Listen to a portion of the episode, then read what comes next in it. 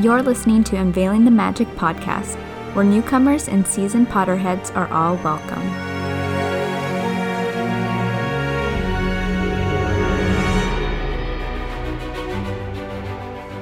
Hello, and welcome back to Unveiling the Magic.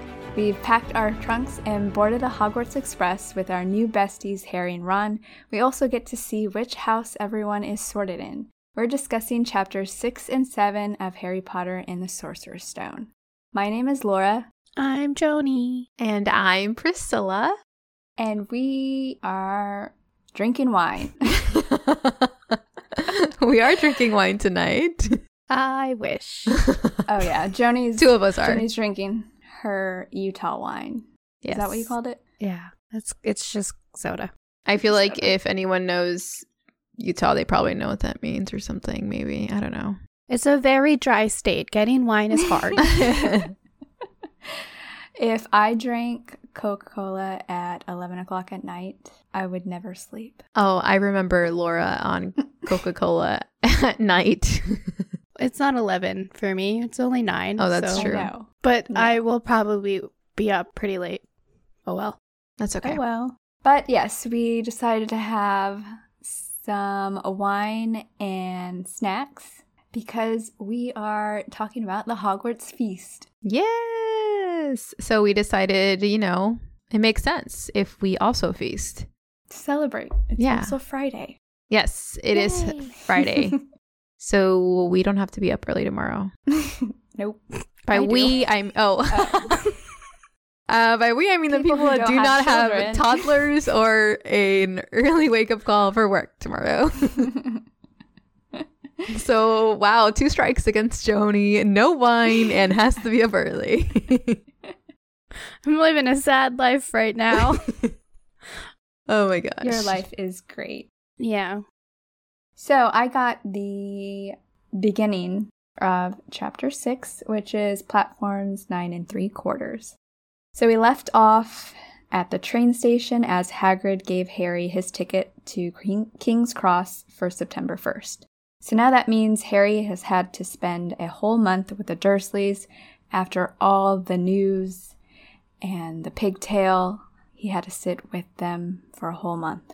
The environment was drastically different now. They weren't talking or even looking at him, Though, it's, though it sometimes felt like an improvement, Harry admitted that it was kind of depressing. And I wrote that we aren't really meant to be loners. I may be perfectly happy being a homebody, but with 2020, I realized that I still enjoy seeing people. Yeah. Um, same. So, to occupy his time, he had a lot of reading to do. He read his textbooks and even found a name for his so- snowy white owl, Hedwig. He found that in a textbook called A History of Magic. On the last day of August, Harry knew he would have to talk to his uncle. He needed a ride to King's Cross. When asked where Hogwarts was, Harry replied that he didn't know, but from his ticket, he will be taking a train from platforms nine and three quarters.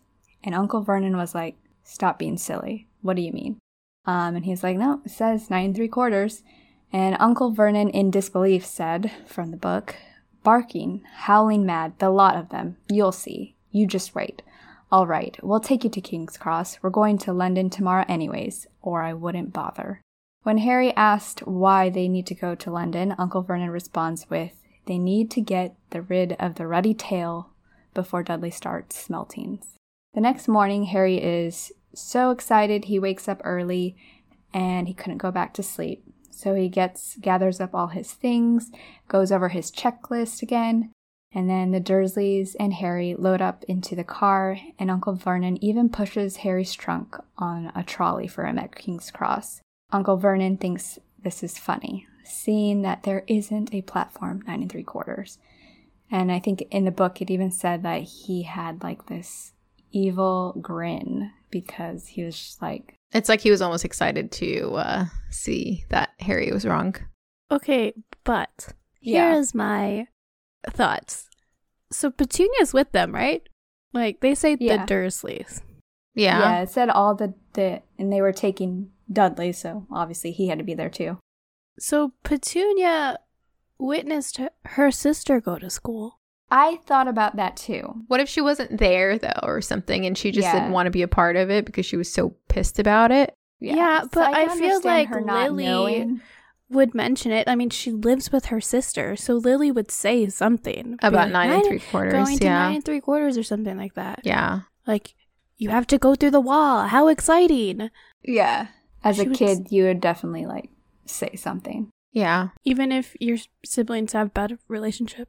Yeah, either that's a plot hole, or we could say maybe Petunia has been so jealous and full of so hatred, hatred, for this song. Yeah. yeah. For this whole thing that she's kind of just blocked it out of her mind and like details like that she just can't remember. Or she decides she doesn't want to say anything. Yeah. Or to yeah. Make Harry's That's true because this this is not really a big spoiler, but later on, like whenever things happen and she may know about, she doesn't really want to say it because she doesn't want Uncle Vernon to like be upset or be like, "How do you know this?" and question her about it. Right. Even though that's her sister, so of course she knows some stuff. So Uncle Vernon thinks that this is funny, seeing that there isn't a platform nine and three quarters. Your platform, he says, should be somewhere in the middle.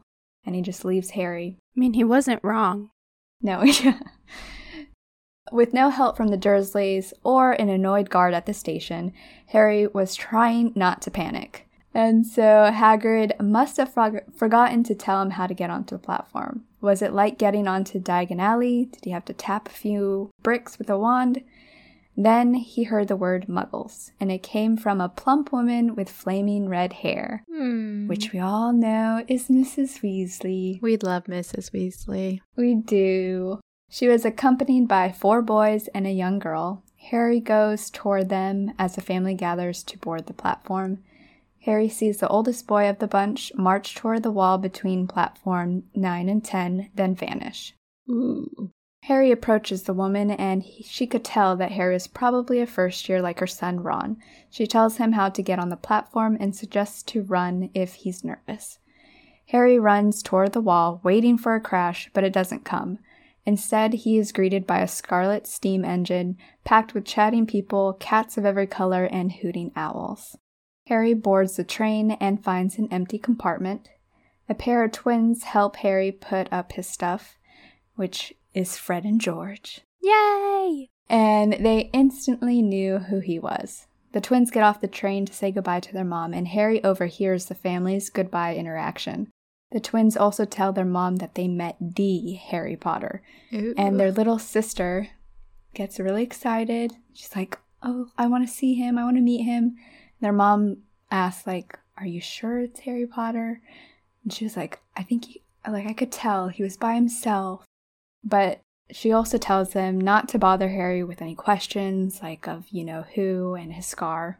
And I just put that I felt like this was a good conversation for Harry and the readers to hear because it gives us a glimpse of how Harry is viewed in the wizarding world, which we kind of understood that when in the first chapter, McGonagall and Dumbledore were protecting him from this, and at least growing up with this.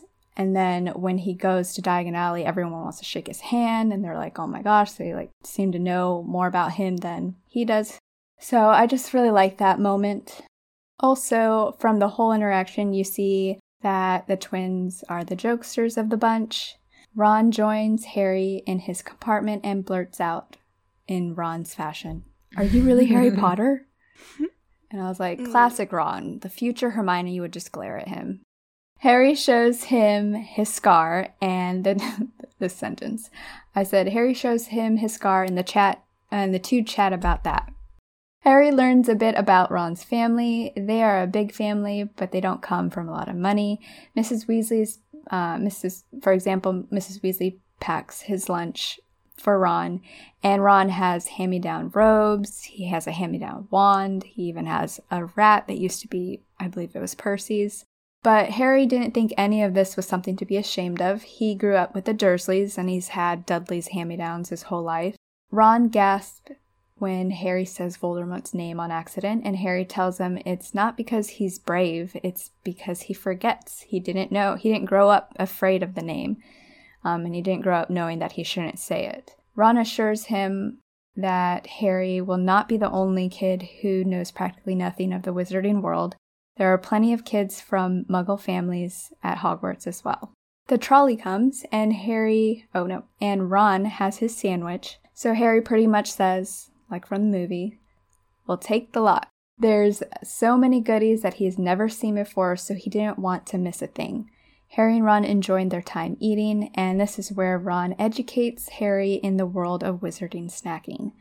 Harry felt good just sitting there eating with a new friend. Ron then tells him a little bit about chocolate frogs. Each one has a collector card of a famous witch or wizard. Harry's first frog had a card with Albus Dumbledore. I'm gonna grab my illustrated book. Ooh, fancy. So, Albus Dumbledore's card says he is currently headmaster of Hogwarts, considered by many the greatest wizard of modern times. Professor Dumbledore is particularly famous for his defeat of the dark wizard Grindelwald in 1945, for the discovery of the 12 uses of dragon's blood, and his work on alchemy with his partner, Nicholas Flamel. Professor or Dumbledore enjoy or Flamel. Professor Dumbledore enjoys chamber music and 10 pin bowling. Oh, he sounds exciting. Cool. Well, Albus disappears from his cart. What is happening? I know, I thought that was crazy. I'm like, oh, so there's like a living photo pretty much. Yeah. This is where Harry learns that people can move from their portraits in the wizarding world. And Ron learns that in the muggle world, they do not. Ron's like, weird. Boring. Boring. But the next treat up is Bertie Bott's every flavored bean. Hold on, she needed more wine. Yeah, I'm sorry, I had to refill. I did not realize how close I was to my part, and I had to pour more wine, so I muted myself. oh my gosh. Okay, well, did you pour? Here I am. I did. I did. Um. Okay, so this me. What did we say? What did we say? Oh, Bertie Bott's every flavor beans. Yes. So, sorry, I'm a little flustered. Okay. Don't be flustered. All right. So when apparently when they say every flavor, they mean every flavor. That's what Ron says. Mm-hmm. So you can get an ordinary one like peppermint or marmalade, or you can get something not so ordinary like spinach, liver or booger, which sounds delicious. Ron ended up with uh, a Sprouts flavored one on his first try. Harry got lucky with most of his. I think he, I don't remember which one that he didn't like, uh, but he got one out of all the ones he ate that weren't so good. So they begin flying past the countryside into the woods twisting rivers and dark green hills. So at this point, it's kind of showing the transition of like regular, pretty views into something more, I don't want to say dark, but like magical and different. Mm, yeah, I like that. Yeah. So there's a knock at their door of their, compart- their compartment that they're in, and it's a boy that Harry had seen on the platform. He looks very distraught and he asks if they've seen a toad. He's disappointed to find out that Ron and Harry were no help. We later we later learn that this is Neville. Ron doesn't see the big deal. Mind you, I brought Scabbers, so I can't talk. Scabbers is Ron's rat that he brought along with him. He mentions how frustrated he is with Scabbers and how he's even tried to make him look more interesting by turning him yellow, but it hasn't worked. He starts to show Harry the spell he attempted when all of a sudden the compartment door opens again and it's a girl with the toadless boy, who's Neville. She's already wearing the Hogwarts robe and with a bossy sort of voice asks if they've seen the toad. Ron, who's like seemingly annoyed, answers that they've already told him they hadn't. We learn this is Hermione. This Hermione. is when they're introduced. She notices that they're doing magic and invites herself to observe. Ron attempts his spell, and I would like to read his spell specifically from the book. Sunshine daisies butter mellow. Turn the stupid fat rat yellow. so that's Ron's. oh, I guess it's uh Fred's spell. Yes. that he gave Ron. Fred told him that this is a spell that he can use to turn Scabbers yellow. Okay. Well, yeah. Apparently, Hermione is not impressed and uh, basically tells them she's learned some simple spells here and there. A little bit of a humble brag, I guess, if we can consider yeah. Hermione humble at all. She introduces herself officially, Hermione Granger. When Ron and Harry introduce themselves, she's so- she's very shocked to have met Harry and mentions she's read about him in some of the books, which Harry is very interested to find out because, at, like Laura was mentioning, he's to him he's someone that grew up, you know, very much the black sheep, mm-hmm. not someone that's very interesting at all. And all of these people in this magical world know about him. He's literally in magical books, which is crazy and there's this girl sitting in front of him saying she's read about him. I think the, to me, I'd be like, what? you know, it's just like, you know, so much about me. What did you read about me? I know, right? I'd be, I'd be like, can I, I see? could probably read about me. I know. Can, can, you teach me about me? Exactly. I know nothing. oh my God. Yeah. So then she asked them, which I think is a very interesting conversation, um, if they know what houses they will be sorted into. She mentions Gryffindor sounds to be the best apparently Dumbledore himself was in this house, but Ravenclaw wouldn't be so bad. So again, this is a point where the reader kind of makes I feel like they're forced to kind of they think created, Gryffindor. Yeah, they created a ranking. Yeah. Yeah. So here Gryffindor is first, Ravenclaw is second. Um, apparently according to this conversation. Um, she leaves to continue looking for the toad and Ron says, Whatever house I'm in, I hope she's not in it. Which is interesting because I feel like that's her. I feel like um, J.K. Rowling was just like, I'm just going to put this in there. They're definitely going to be in the same house, you know? Yeah. We find out Ron's brothers and mom and dad were all House Gryffindor, or are. Some of them are still. And he mentions he would not want Slytherin. So this kind of shows that Slytherin is kind of at the bottom because you know who was in it. We find out that someone tried to rob a high security vault in Gringotts. I guess this is kind of the conversation that is led into talking about Gringotts because um, this is when Ron talks about this story of someone w- wanting to rob the high security vault, and he mentions you know who may be involved, and this idea makes Harry a bit uneasy. I forgot that this happens like this.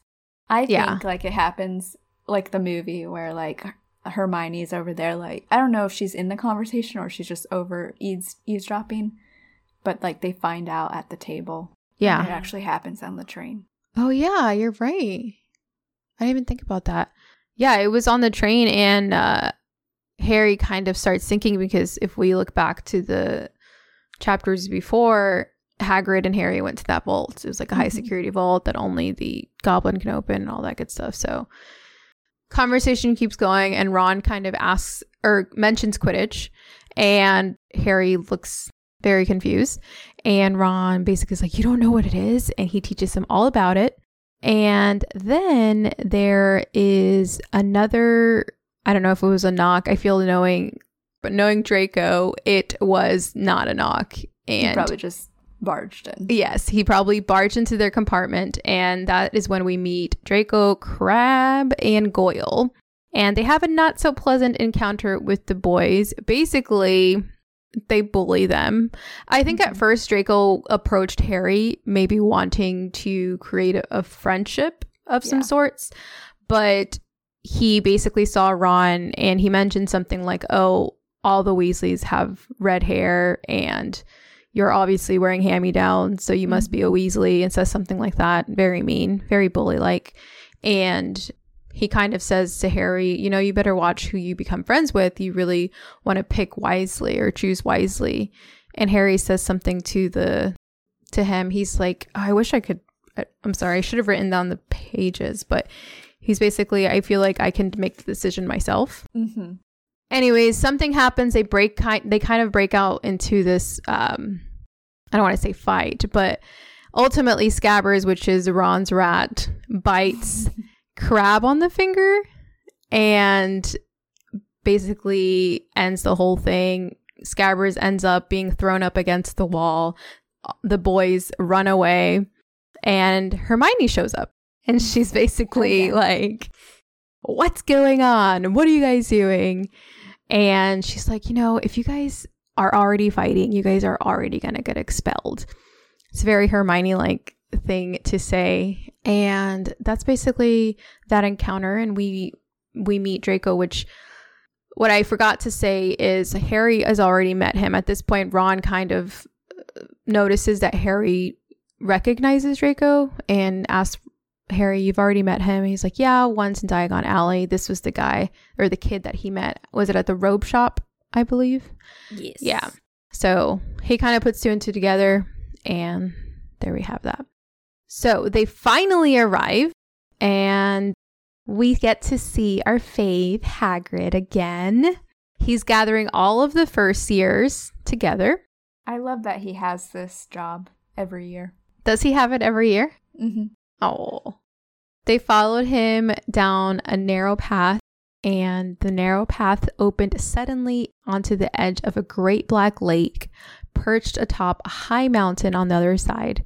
Its windows sparkling in the starry sky was a vast castle with many turrets and towers.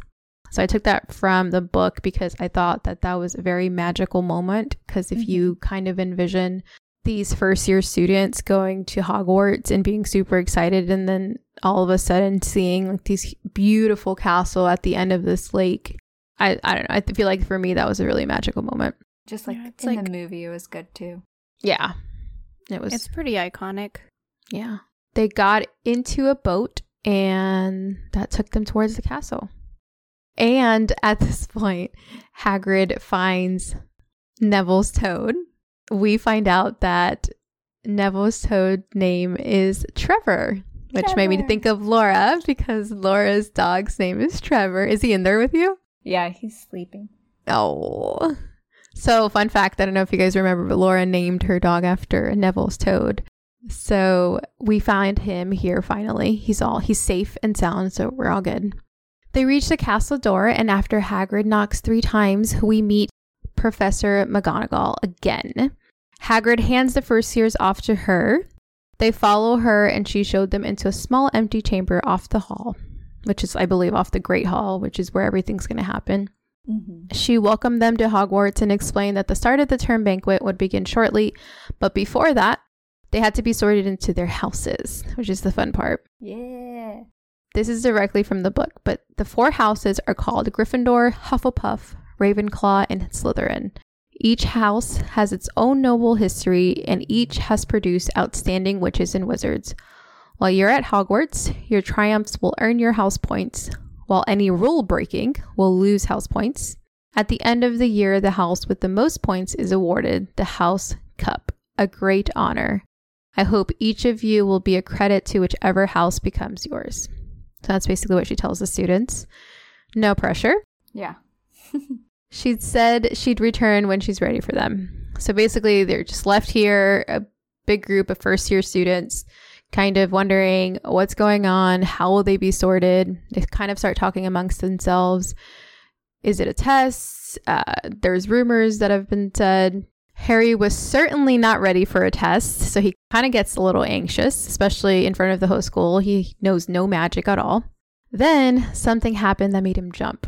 About 20 ghosts appeared from the back wall. When the ghosts noticed the students, they were kind of, I guess the ghosts were like conversating amongst themselves. They kind of just flew by the students and then they're like, oh, what are you guys doing here? they realized they were first years and then they mentioned, oh, they're probably getting sorted. And the ghosts kind of keep talking amongst themselves, mentioning their old houses. And that's when Professor McGonagall shows up again, shoos the ghosts away, and tells them they're ready for them. So as they enter in, Harry is amazed by the hall. It has thousands and thousands of candles floating midair, and the ceiling has been bewitched to look like it was the actual sky outside, which I think is beautiful. Yeah, that's really cool. Harry looked down towards the professor while she silently placed a four legged stool in front of the first years, and on top of it was a pointed wizard's hat. This hat was patched and frayed and extremely dirty, which the book also mentions that it was like Aunt Petunia would have never let the hat in the house. Like that's how dirty this hat was. And it makes me think like how many hats or how many heads has this hat been put on? It's just insane to me. I'm like, surely magic could have made oh, the hat like pretty, but I guess that's the magic of it. I think the true charm of Hogwarts is the rusticness. Yeah. Yes. Hogwarts. And tradition. Yeah, pretty much. I agree. And the tear has a purpose, as we're about to find out. Yeah. Okay, so as I said, the tear actually has a purpose. Everyone was staring at the hat. It twitched, and a rip by the brim of the hat began to sing. Hold on while I pull this up. Why did I end up with this part? okay, here we go. I got this. Got it? Oh, you may think I'm pretty, but don't judge what you see. I'll eat myself if you can find a smarter hat than me. You can keep your bowlers black and your top hats sleek and tall, for I'm the Hogwarts sorting hat, and I can cap them all. There's nothing hidden in your head the sorting hat can't see. So try me on, and I will tell you where you ought to be. You might belong in Gryffindor, where dwell the brave at heart. Their daring nerve and chivalry set Gryffindors apart. You might belong to Hufflepuff, where they are just and loyal. Those patient Hufflepuffs are true and unafraid of toil. Or yet in wise old Griff or yet in wise old Ravenclaw, if you've a ready mind, for those of wit and learning will always find their kind. Or perhaps in Slytherin, you'll make your real friends. Those cunning folk use any means to achieve their ends. So put me on, don't be afraid, don't get in a flap. You're in safe hands, though I have none, for I'm a thinking cap. Woot! Met with applause. What a great song. Excitement. Yeah, I do like that one. There is a noticeable relief among the first years when they realize all they need to do is put on a hat. Ron is especially relieved because he was so told by good old Fred that he had to wrestle a, to- a troll, which I find interesting because that feels like a little bit of foreshadowing. I think so. For Halloween. Um, one by one, the students began to put their hats on, put the hat on, and are sorted into their house. Some notable sortings before they before Harry goes up are Hermione and Neville get sorted into Dra- into Gryffindor, and then Draco, Crabbe, and Goyle get sorted into Slytherin, and nobody that we care about gets sorted into Ravenclaw and Hufflepuff. I know. I noticed that. And then it's Harry's turn. McGonagall calls his name, and the entire Great Hall broke into whispers. Potter? Potter? Oh my god, it's Potter. Oh my, god. my Potter. Harry Potter. When he sat on the stool, he was faced with everybody craning their necks to get a good look at the famous Harry Potter. Wonderful acting. Thank you. this should be a video podcast. It should. oh my god. The hat fell into fell onto his head and over his eyes, and he heard the soft voice of the hat in his ear. The hat began to deliberate, basically between Slytherin and Gryffindor. Harry immediately pleaded, "Not Slytherin, not Slytherin." And though the hat did think Slytherin would fit well with Harry, he ultimately he I don't, I don't know if it ultimately agreed. Wow, you're giving the hat a gender? I'm sorry. it's got a male voice in the movies. I'm just messing with you. it ultimately um, agreed with Harry and shouted, Gryffindor! What? Yeah. Cheers! Gryffindor. Gryffindor, Gryffindor cheer. In the house. The Gryffindor table was ecstatic, cheering very loudly, the Weasley twins dancing and shouting, We got Potter! We, we got, got Potter. Potter! We got Potter! They actually do that in the movie, and I found that really cute. Harry sat with sat with his house, and Ron came to join him in Gryffindor quickly after, because he got sorted. If that didn't make any sense. Yes. I'm just gonna follow uh, Harry. I know, right? I don't know what I'm it's doing. like, come on, you don't even need to sort me. Everybody else has been, Gryff- everyone in my family's Gryffindor. Yeah. Dumbledore then addressed the crowd once the sorting was finished, cueing dinner with an elegant speech of nitwit, blubber, oddment, tweak. A grand feast suddenly appears before them with Mm. any and all food Harry could imagine. Yum. And Harry thinks to himself, though he has never starved at his aunt, aunt and uncle's, he can never as eat as much as he would like. So Harry has never been full. Hmm. Like, how sad is that? That's sad. I never thought of that. Yeah. Yeah, so like he had food, but he was never fully satisfied. Yeah. And if there was anything good, you know Dudley was taking it all. Ugh. hmm Dudley. Okay. The feast gave an ample opportunity to meet fellow Gryffindors Percy, Ron's brother, older brother, the prefect, The and perfect. Seamus, the perfect. the perfect prefect Percy. Seamus, a fellow first year, and nearly headless Nick, the Gryffindor g- ghost. He also noticed the staff table, where he noticed Professor Quirrell, he had his turban on, talking with the man with black greasy hair and a hooked nose. In an odd moment, the man looked at Harry, and, and in the exact moment their eyes locked, Harry felt a sharp pain at, in his scar. It happened so fast he chose to ignore it, but he did ask Percy about the man. Percy explained that he was Professor Snape, the potions teacher, but he was also known to, to have been chasing the job of Defense Against the Dark Arts for years. Hmm. Curious, why does he like the dark arts? Curious. Mm. Sounds The sketchy. fe- Uh, the feast soon ended, all the pl- and all the plates emptied themselves, and Dumbledore addressed the room once again, this time with a little more words. He warned the first years that the forest is forbidden, and that magic is not allowed in the halls, and that the quid- and when the Quidditch tryouts would take place. Most importantly, he did warn that the third floor car- corridor is out of bounds to everybody who does not wish to die a very painful death. I forgot about that line. I mean, Harry thought it was a joke at first, but then like Percy straightened him out. So, Yeah. um, Dumbledore then closed the speech and asked the room to join him in singing the school song. He magicked the lyrics into the air and told everybody to sing within their preferred tune. Okay, Joni. Cool. So now you have to just sing within your preferred tune, okay? Okay, it's a f- it's not much of a tune. Here comes the song. Hogwarts, Hogwarts, Hoggy Warty Hogwarts, teach us something, please. Whether we be old and bald or young with scabby knees, our heads could do with filling with some interesting stuff. For now we, for now they're bare and full of air, dead flies and bit, bits of fluff. So teach us things worth knowing, bring back what we've forgot. Just do your best, we'll do the rest, and learn until our bra- brains all rot. Commendable. Yay, that was a good tune. was it a tune? I don't think it was. I mean, who defines tune, you know? was like- Musicians. Poetry. yeah, you can go with that. it's like I was reading it to my child.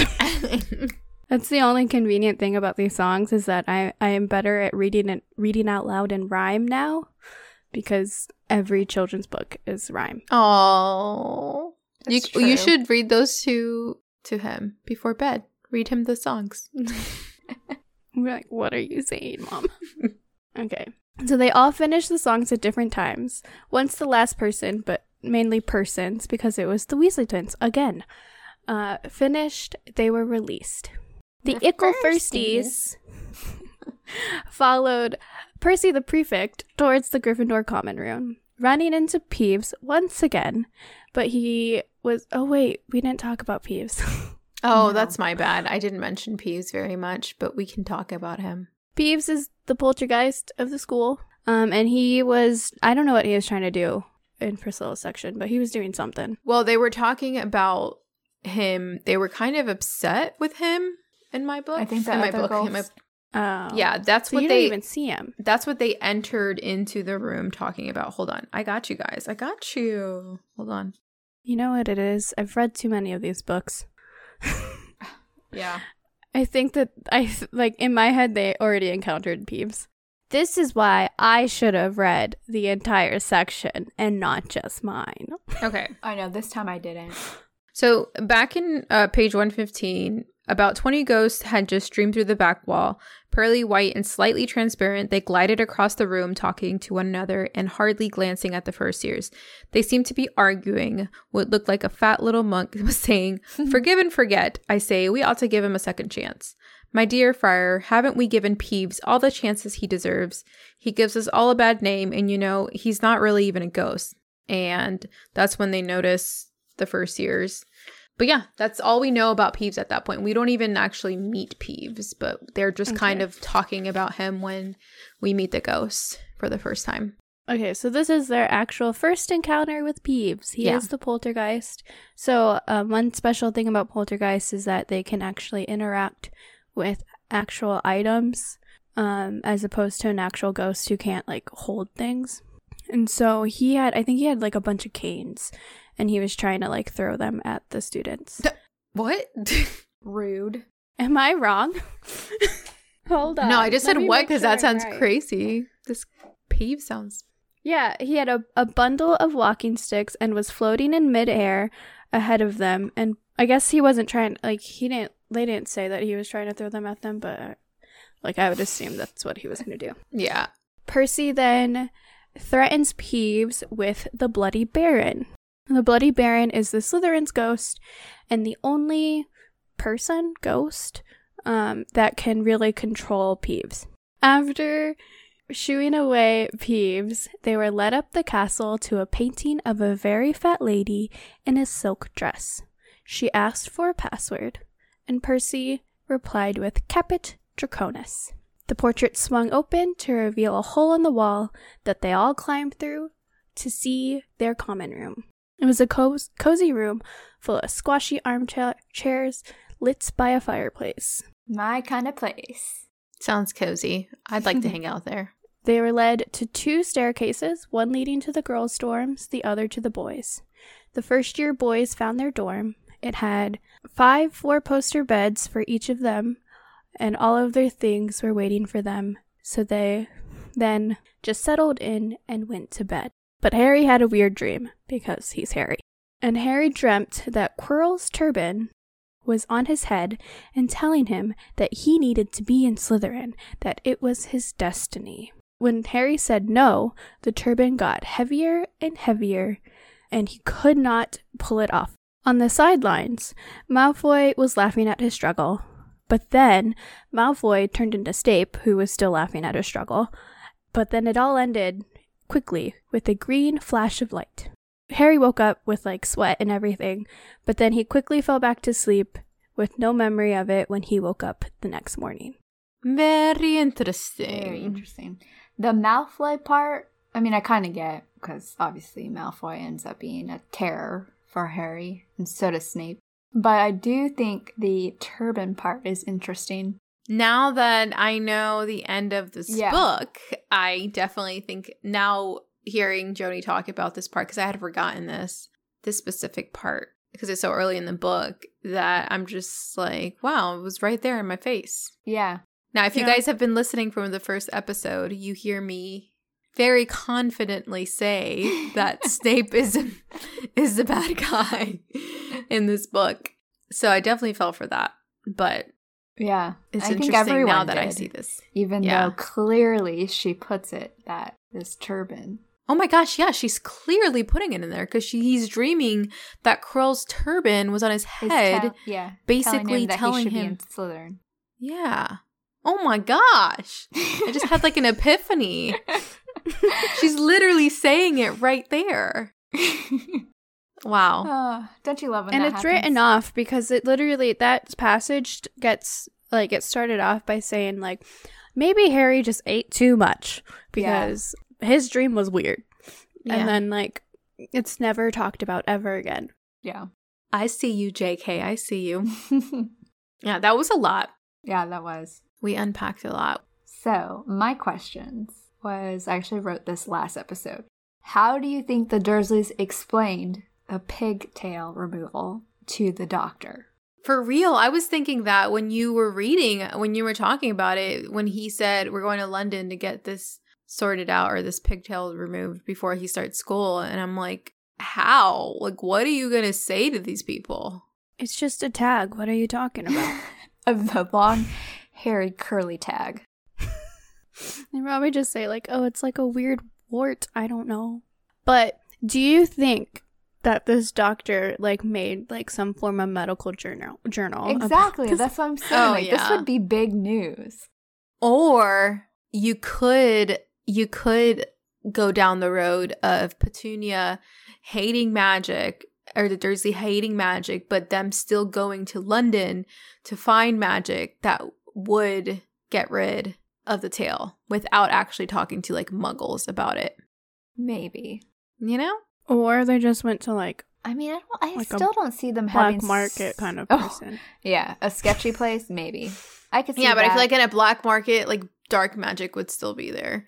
Yeah, true. maybe I can see that. Okay, so maybe the ministry knows about this, right? And so they infiltrated a doctor's office or a sketchy place that they went, and it's really wizards taking care of it. Exactly. That could be it. Yeah. Yeah, The wizards know all. I know. So the wizards, in order to like make sure it doesn't get out, yeah, they, like you said, infiltrate a place and handle it. And the Dursleys probably don't even know.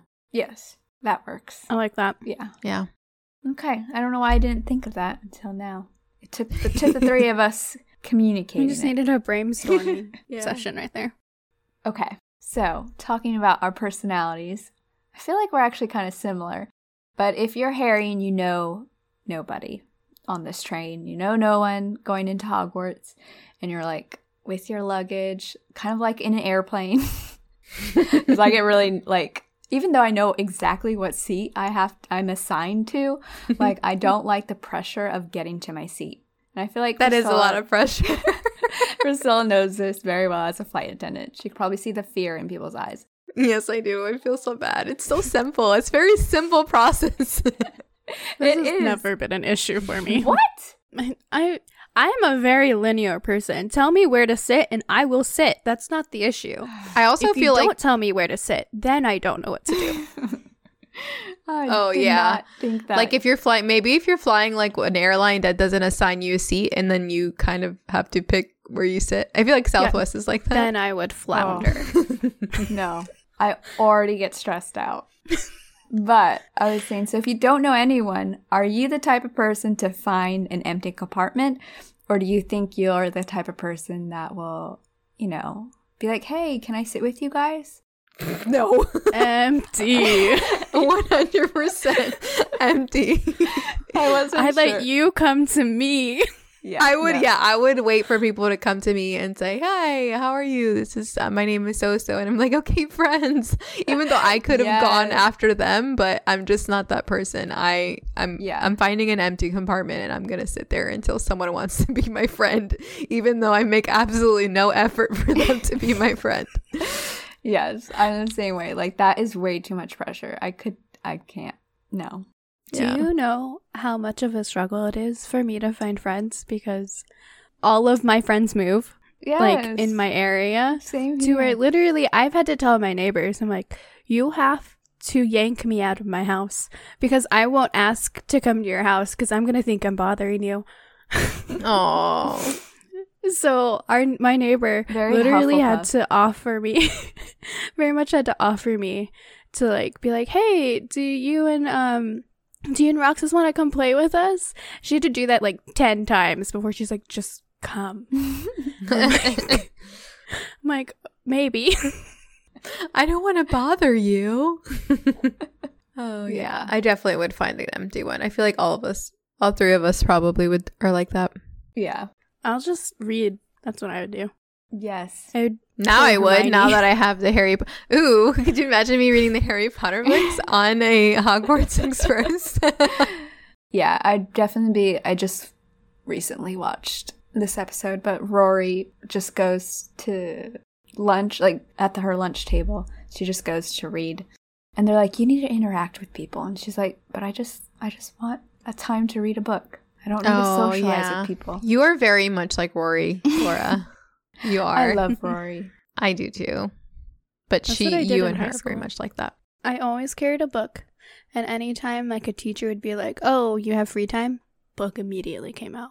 Yeah, I, always had wasn't a like book. that in high school. I was not. well, I don't even remember when I did. I, I feel like I had, I, I would always have someone, or else I would be like, I'm a very much people pleaser. So I feel like if people didn't want to like hang out with me, I would then feel really, really bad. Mm-hmm. That's just how I am. I probably would avoid having free time for that very reason. Just do homework. I did that too. Yeah. Okay. What would you order off the trolley? I think I wrote Mm, down the Pumpkin options. Pasties. Yeah, the options, at least in the first year, was Bertie Bott's, Drooble's Best Blowing Gum, Chocolate Frogs, Pumpkin Pasties. Did I say that right? Pasties, right? I think so. Or pasties. That's how Cho says Cho says it. Oh yeah, Cho. In the movie. I'm Cho. Hi, Harry. Um, cauldron cakes or licorice wands. Oh. I'd probably do the Droobles and the cauldron cakes. Are the chocolate frogs actual frogs? No, they're No, chocolate, but they're they jump tr- around. No. So I was I thought they reading did the jump book, around. and the book says nothing about that. Oh. At least That's true. In the movie, they jump around. yeah. So I would do chocolate frogs, as you know, chocolate is my thing. I love chocolate so much. I would pick chocolate candy over anything. I just really like cake. I brought my. Is that a chocolate frog? It's the box. The frog has been long gone. Oh, was it Is that good? from Is that when from- we went? Yes, this is from the from Universal. Well, actually, it was Islands of Adventure when me and Joni went in like 2010. Was it or good? nine. So No. It was chocolate. I don't know if It's cheap chocolate. yes, it's cheap chocolate. It doesn't taste that great. But How a dare pretty- they? Yeah, it's a pretty decent sized chocolate frog though. Like it's But ours was also melted by the time we got it Not- because of it was our still in- fun experience. oh god, it wasn't totally melted. What are you Oh. eating right now, Joni? It looks very good. Milanos. Oh, Milano cookies. I love double Milano cookies. dark chocolate. Oh my gosh. They're the best ones ever, So good. and they're Ah, quiet. yes, I love the double ish. frog. There's not a lot of crunch going on there. Yeah, they're not like pita chips, Laura. um, but my chocolate frog that I got, I have Helga Hufflepuff, and it's like a holographic. One of the four celebrated founders of Hogwarts, Hufflepuff was particularly famous for her dexterity, right? Yeah, dexterity at food-related charms. Many recipes Oh, yeah. traditionally served at Hogwarts feast originated with Hufflepuff. That's so me. But yeah, I would definitely pick a chocolate frog. That I do. Uh, oh, like jelly speaking of the yeah, I was just gonna talk. Have you guys ever tasted those jelly beans that are like every flavor, pretty much? The bamboozle, Like the beanboozle one? yeah, the bean boozle one. yeah, I did in college. I didn't have fun. no, And I was drinking. It was not a good combo. Uh, it wasn't. I did this. Did the bean boozle challenge where you put like a certain amount in front of you, and I forget what the challenge was, but it was disgusting because I ended should up with like a that. vomit one. Yes, I had one of those, and it tastes a exactly vomit one. like it. Yes. And you would think like how do I know what vomit tastes like? Or And how do I know like a, what a rotten egg tastes like? and, then you're like, yeah, that tasted it. Yep. You're like because all your senses are like your your your smell and your taste it's like all in the same, you know. yeah, your sinus. I feel like the bean boozles were inspired by that Yeah. I think because they had them at the park, before and the you'd actual occasionally product. find yeah before the actual product came out, and then Jelly Belly had those. Interesting. So gross. But I never played the game. I just had like the pack, and I just ate them. Like I don't know. I do. You love just these ate reg- them just to eat them, not Well, to like, like, yeah, to try them. I spit them out if they were gross, and I'm like, Oh, oh, okay. that's that one's gross. There was one that was brown that was like a weird as dog food. I think. Oh, okay. And then there was one that was uh toothpaste and I'm like, "Oh, that's not bad." It's supposed to be like a bad one, but it's like toothpaste is kind of like you kind of taste it every day. yeah, And the black one, it was like black licorice. Oh, yeah. Or, I don't know what the black other black one was, but it was just like so. It's just bad. Yeah. Exactly. Yeah, I'm not a fan of licorice. Um, I was reading the notes and I literally laughed out loud at Joni's question. Oh my gosh, about the lice? yeah. Joni Well, forgot. Joni forgot about her question. l- I lol too. Because I put down the like perfect feast one tonight, and then I was like, what else did I put down? But genuine question: Do you think that there was ever or wherever a lice outbreak due to that sorting like ceremony. I that hat. feel like in the regular muggle world there probably would be, but I feel like magical they don't get lice. Yeah, or I it feel would like be if it did happen, just super it'd be like easy. a quick fix. Yeah, super Yeah. easy to fix. Um, it's always funny in the pharmacy. You'll have like one parent come in for the lice products, and then you're like, "Oh, there's an outbreak," and literally like the next few days, like parents will come in and like looking for the lice products, all Oh, going in the that's same class or the same school. It's the worst. But yeah, de- there probably was. Um, and if there was, they probably handled it pretty quickly. Madam Pomfrey's got it. My second question was, what would be your perfect feast? That's a good question. Honestly, when I was um reading about the feast, I don't know why I just kept envisioning like really big like have you guys ever seen like those big I don't know why my mind went straight to dessert, but Mm. like those big bowls of like all of this ice cream with like, Like hot fudge and like yeah like a huge but like a big one like massive you know? I don't know why my my mind just went straight to that because i'm a huge ice cream dessert person and throw in some brownies and i'm good that's a good feast mm. for me that would be my perfect feast and i probably if i had to think of like what i would eat for like before dessert probably something like if I have to. if I The have before to- dessert part. if I have to eat something other than the huge bowl of ice cream, it would probably be something like I don't know, like wings. I guess I really had to, like some Yeah. really good wings or ribs, mm. Mm. or steak. Mm. now I'm hungry. All right, what about you guys? Mine, honestly, would be so much Filipino food. oh my I I gosh, was miss it so much. too. I miss lumpia. I want some lumpia, some pancit, some adobo. I made Oh, chicken adobo good. the other day. Uh, Was it yummy? It was. But wings sound good too. Um, And like an array array of flavors. yes, like it had. Yeah, it has to be like all the different like sauces. You know, Like I love chipotle barbecue. Or I love honey barbecue too. garlic parmesan. Mm, that one's good too. And then just like your normal like buffalo. Yeah, That's my favorite. that's we actually had buffalo wings tonight with our pizza from uh, West Shore Pizza. It was good. Mm. Oh, Oh my gosh, I miss West Shore Pizza.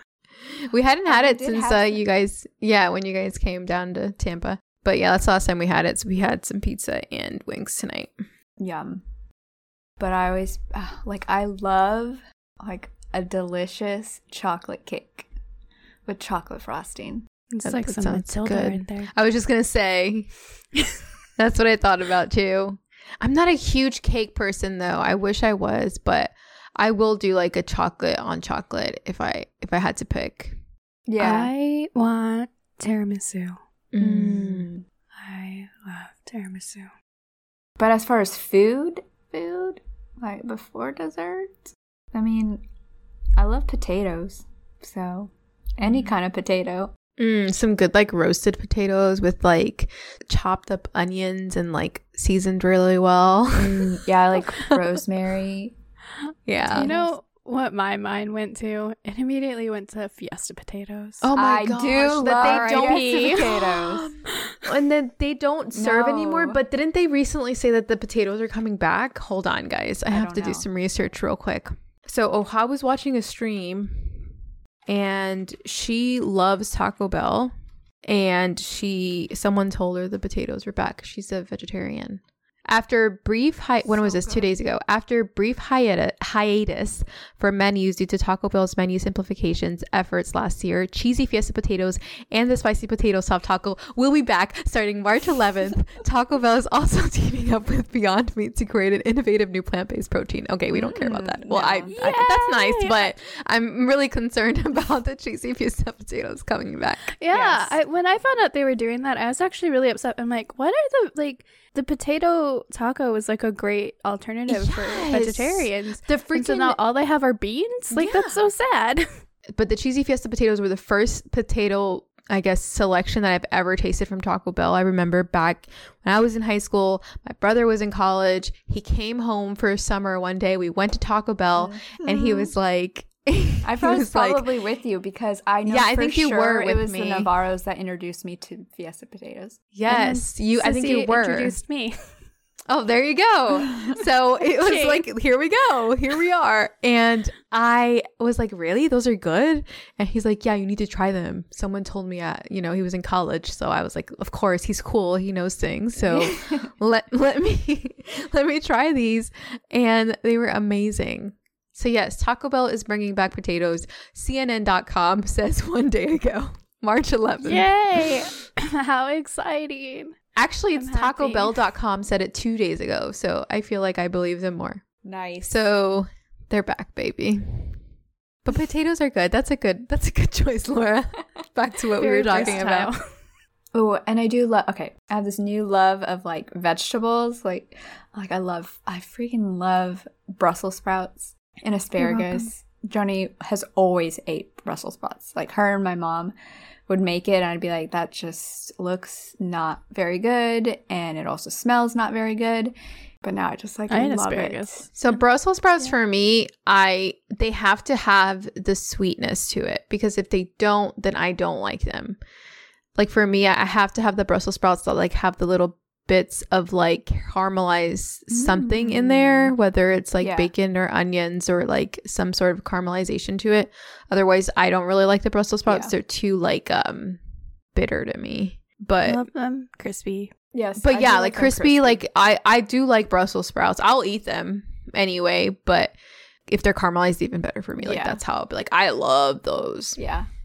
I guess that's a good meal. So a big old plate of Brussels sprouts and uh, potatoes for Laura. Yes. The That's good. unintentional vegetarian. Uh, so I thought I wanted something like a cool fact for Priscilla every episode that may not be explained in the books, but has been said either by J.K. Rowling and explained in detail, like in interviews or her writings on Pottermore. And so I thought I would talk about hat stalls since we talked about sorting hat or the sorting ceremony. And hat stalls are when it takes more than five minutes for someone to be sorted into a house. And there are only two people that we know of from the series that were official hat stalls, and one of them we know already is Professor McGonagall. The hat had a hard time determining on whether she should be in Gryffindor or Ravenclaw, and ultimately we know that she was sorted into Gryffindor, and now she's the head of house as well. We don't know him yet, but we will. Um, Peter Pettigrew was also a hat stall. Um, the hat was trying to determine if he should be a Slytherin or a Gryffindor, Hmm. and ultimately he was sorted into Gryffindor. And that Isn't Flitwick a hat stall? Uh, it didn't say on the lexicon, but I I did hear about that, and I thought Hermione was like an almost like the. But when reading the book, it actually doesn't really allude to that. Yeah. But it may be something that she has said. J.K. Rowling has said. So they also have hat stalls in Pottermore, or the the sorting Oh. quiz that. Oh, really? So the hat stalls in Pottermore Really? is yeah, you ultimately get to choose between the two houses. And the reason why I know that this is a thing is Kurt was a hat stall. No way. Was he between Yeah. what? He was between Slytherin and, and Gryffindor. Oh, and, And you know what picked he said? Gryffindor. Oh God, He's, like, I don't like things." snakes. Oh. Aww. thought he was gonna say something worse. So we established that David, Kurt, and Phil are all Gryffindors, right? Yes. Yep. Wow, interesting, interesting. I think it's true for all of them. I think they're very Gryffindor. Have you taken the quiz where it's like all of the questions? Yeah, you have, didn't you? Because you got Hufflepuff when you did that the first time. Yes. So when I take all the questions, with maybe Priscilla could take two. We should send you that that quiz.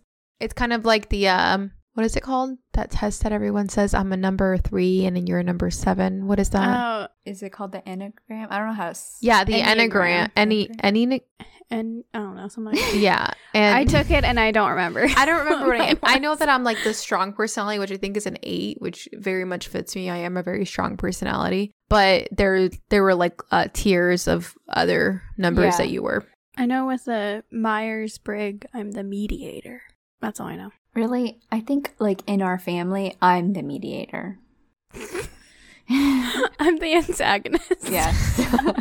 or the instigator, I should say, not antagonist. Yeah, I feel like Laura is definitely a mediator in all aspects of her life. In high school, I remember clearly Ricardo and Priscilla hated venting to me because they just wanted to, like, you know, They wanted somebody on their yeah, side. Yeah. some- and I'd be like, well, you know, like, you don't know what's going on in their life. you know, maybe they're just having a bad day. And then both Ricardo and Priscilla would be like, Laura, Just, No. just stop. Yeah. This is not what we want right now. This is not about them. This is about me. You can reason with me later. I think that Laura is uh, has learned not to do that now. Yeah, no, I feel like when I, I vent to you Now now, you're like- just very much like on my side. Well, my thing is everyone deserves to vent and to tell their frustrations on their side. And then I try to be like, okay, like now that we know like what you're frustrated about, let's remember where the other person is coming from. Anyways, therapy with Laura. Oh my gosh. Oh, the other thing, the little special note that I thought of.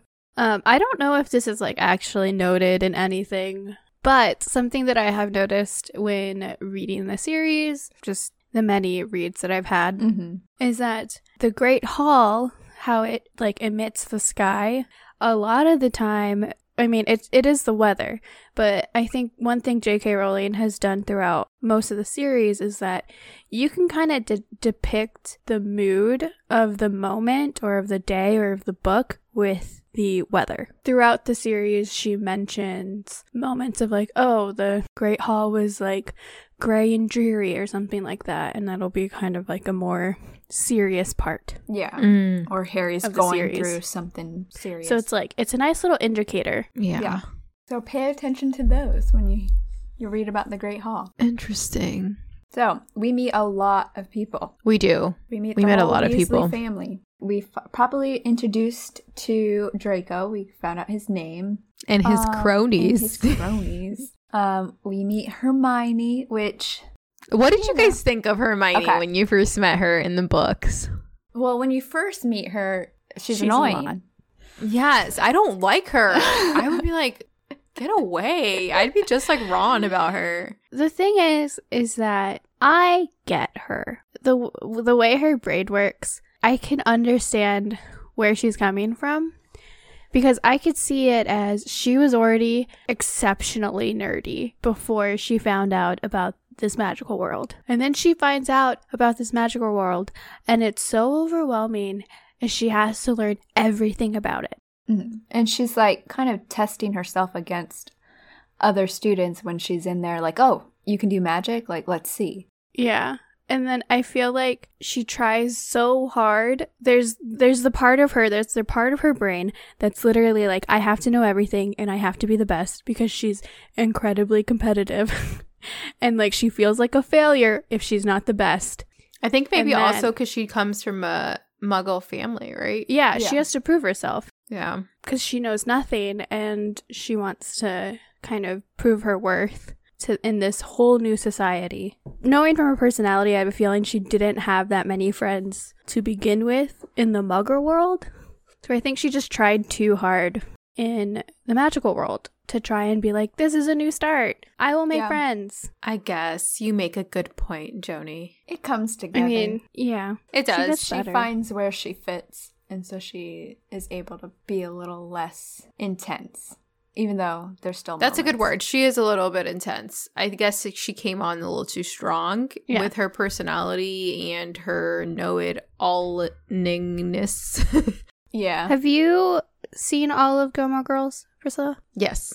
Think of her like Paris. Oh my gosh, yes. Paris. Because like you hate her. you know what? You're you right. Because I did hate her, and then I ended up loving Paris. Like I did. like she she's the exact kind of personality as a young person she has that personality where it's unbearable but as an adult and full-fledged adult you realize i want to be her Yeah, that's a good point. That's a very good point. yeah, Hmm. that's a good parallel. I like that. Yeah, it is. She's very much like Paris. I I did end up liking Paris very much. But yeah, so we met. We met Neville and Trevor. Neville and Trevor. Hi, Trevor. You didn't hear that. Well, it is in your headset, so. Yeah, but I said I said Trevor. Oh, you said Trevor. And he's he sleeping? Yeah, he's sleeping underneath the desk. That's cute.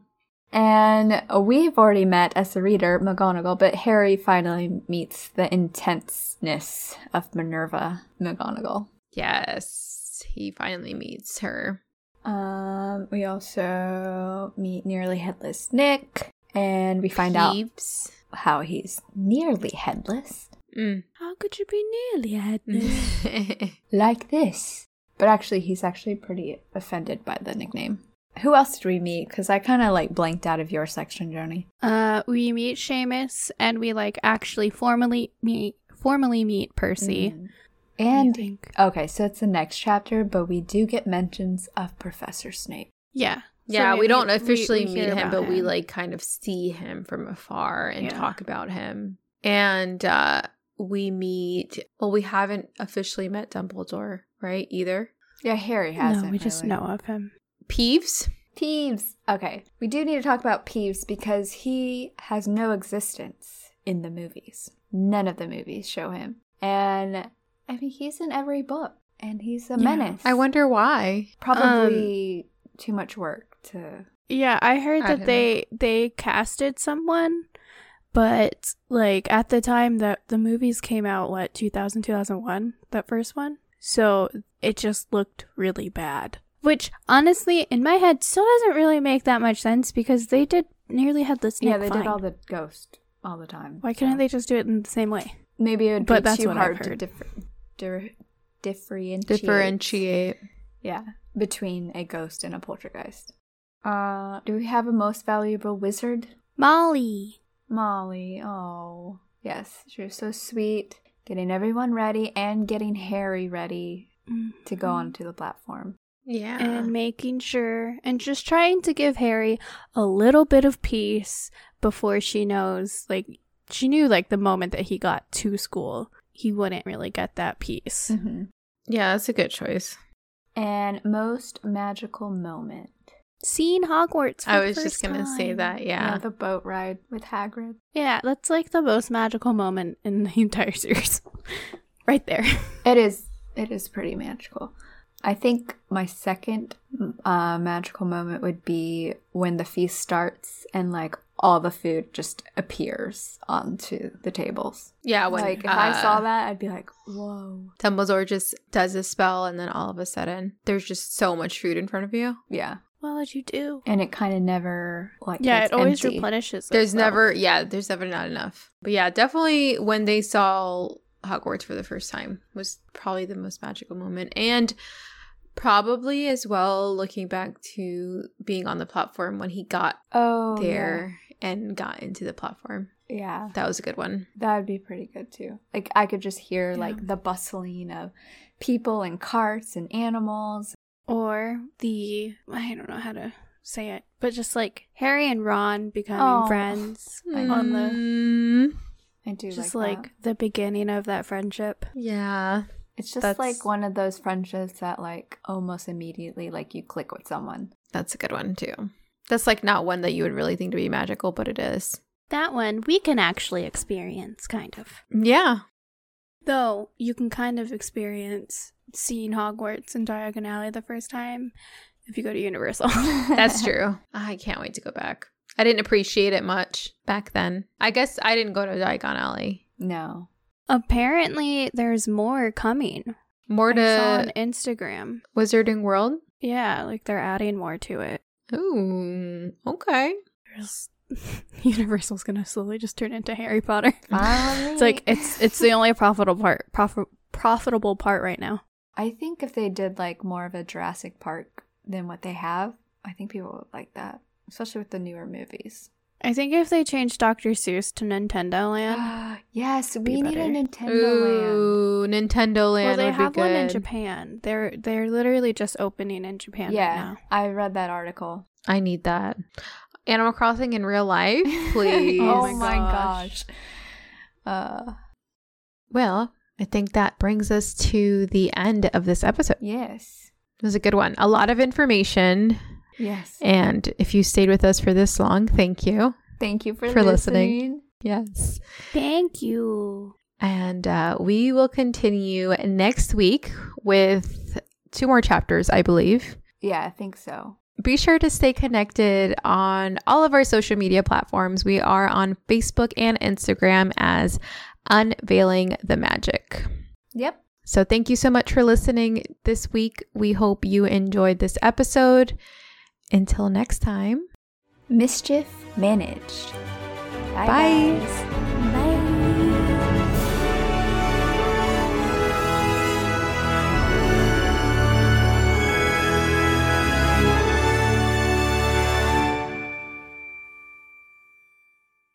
and I'm like the only dummy that hasn't. It's like, who hasn't read it? It's been 20 years. You're not a nerd if you're not, if you haven't. You shouldn't be in this group. You know how excited I was when I did the Animal Crossing Mario Kart? Oh I know, I love that. Yeah, Joni just got Mario Kart. you just got Mario Kart? Yeah. Yay! Yeah, the Animal Crossing one is definitely I like that one and It's one of my favorites. Moo Moo Farm. The one with the cows. I really like that one for some I reason. hate the one with the cows. Really? I always run into those freaking cows, man. The cows are really annoying. Yeah. But do you need wine? Wine, liquid courage.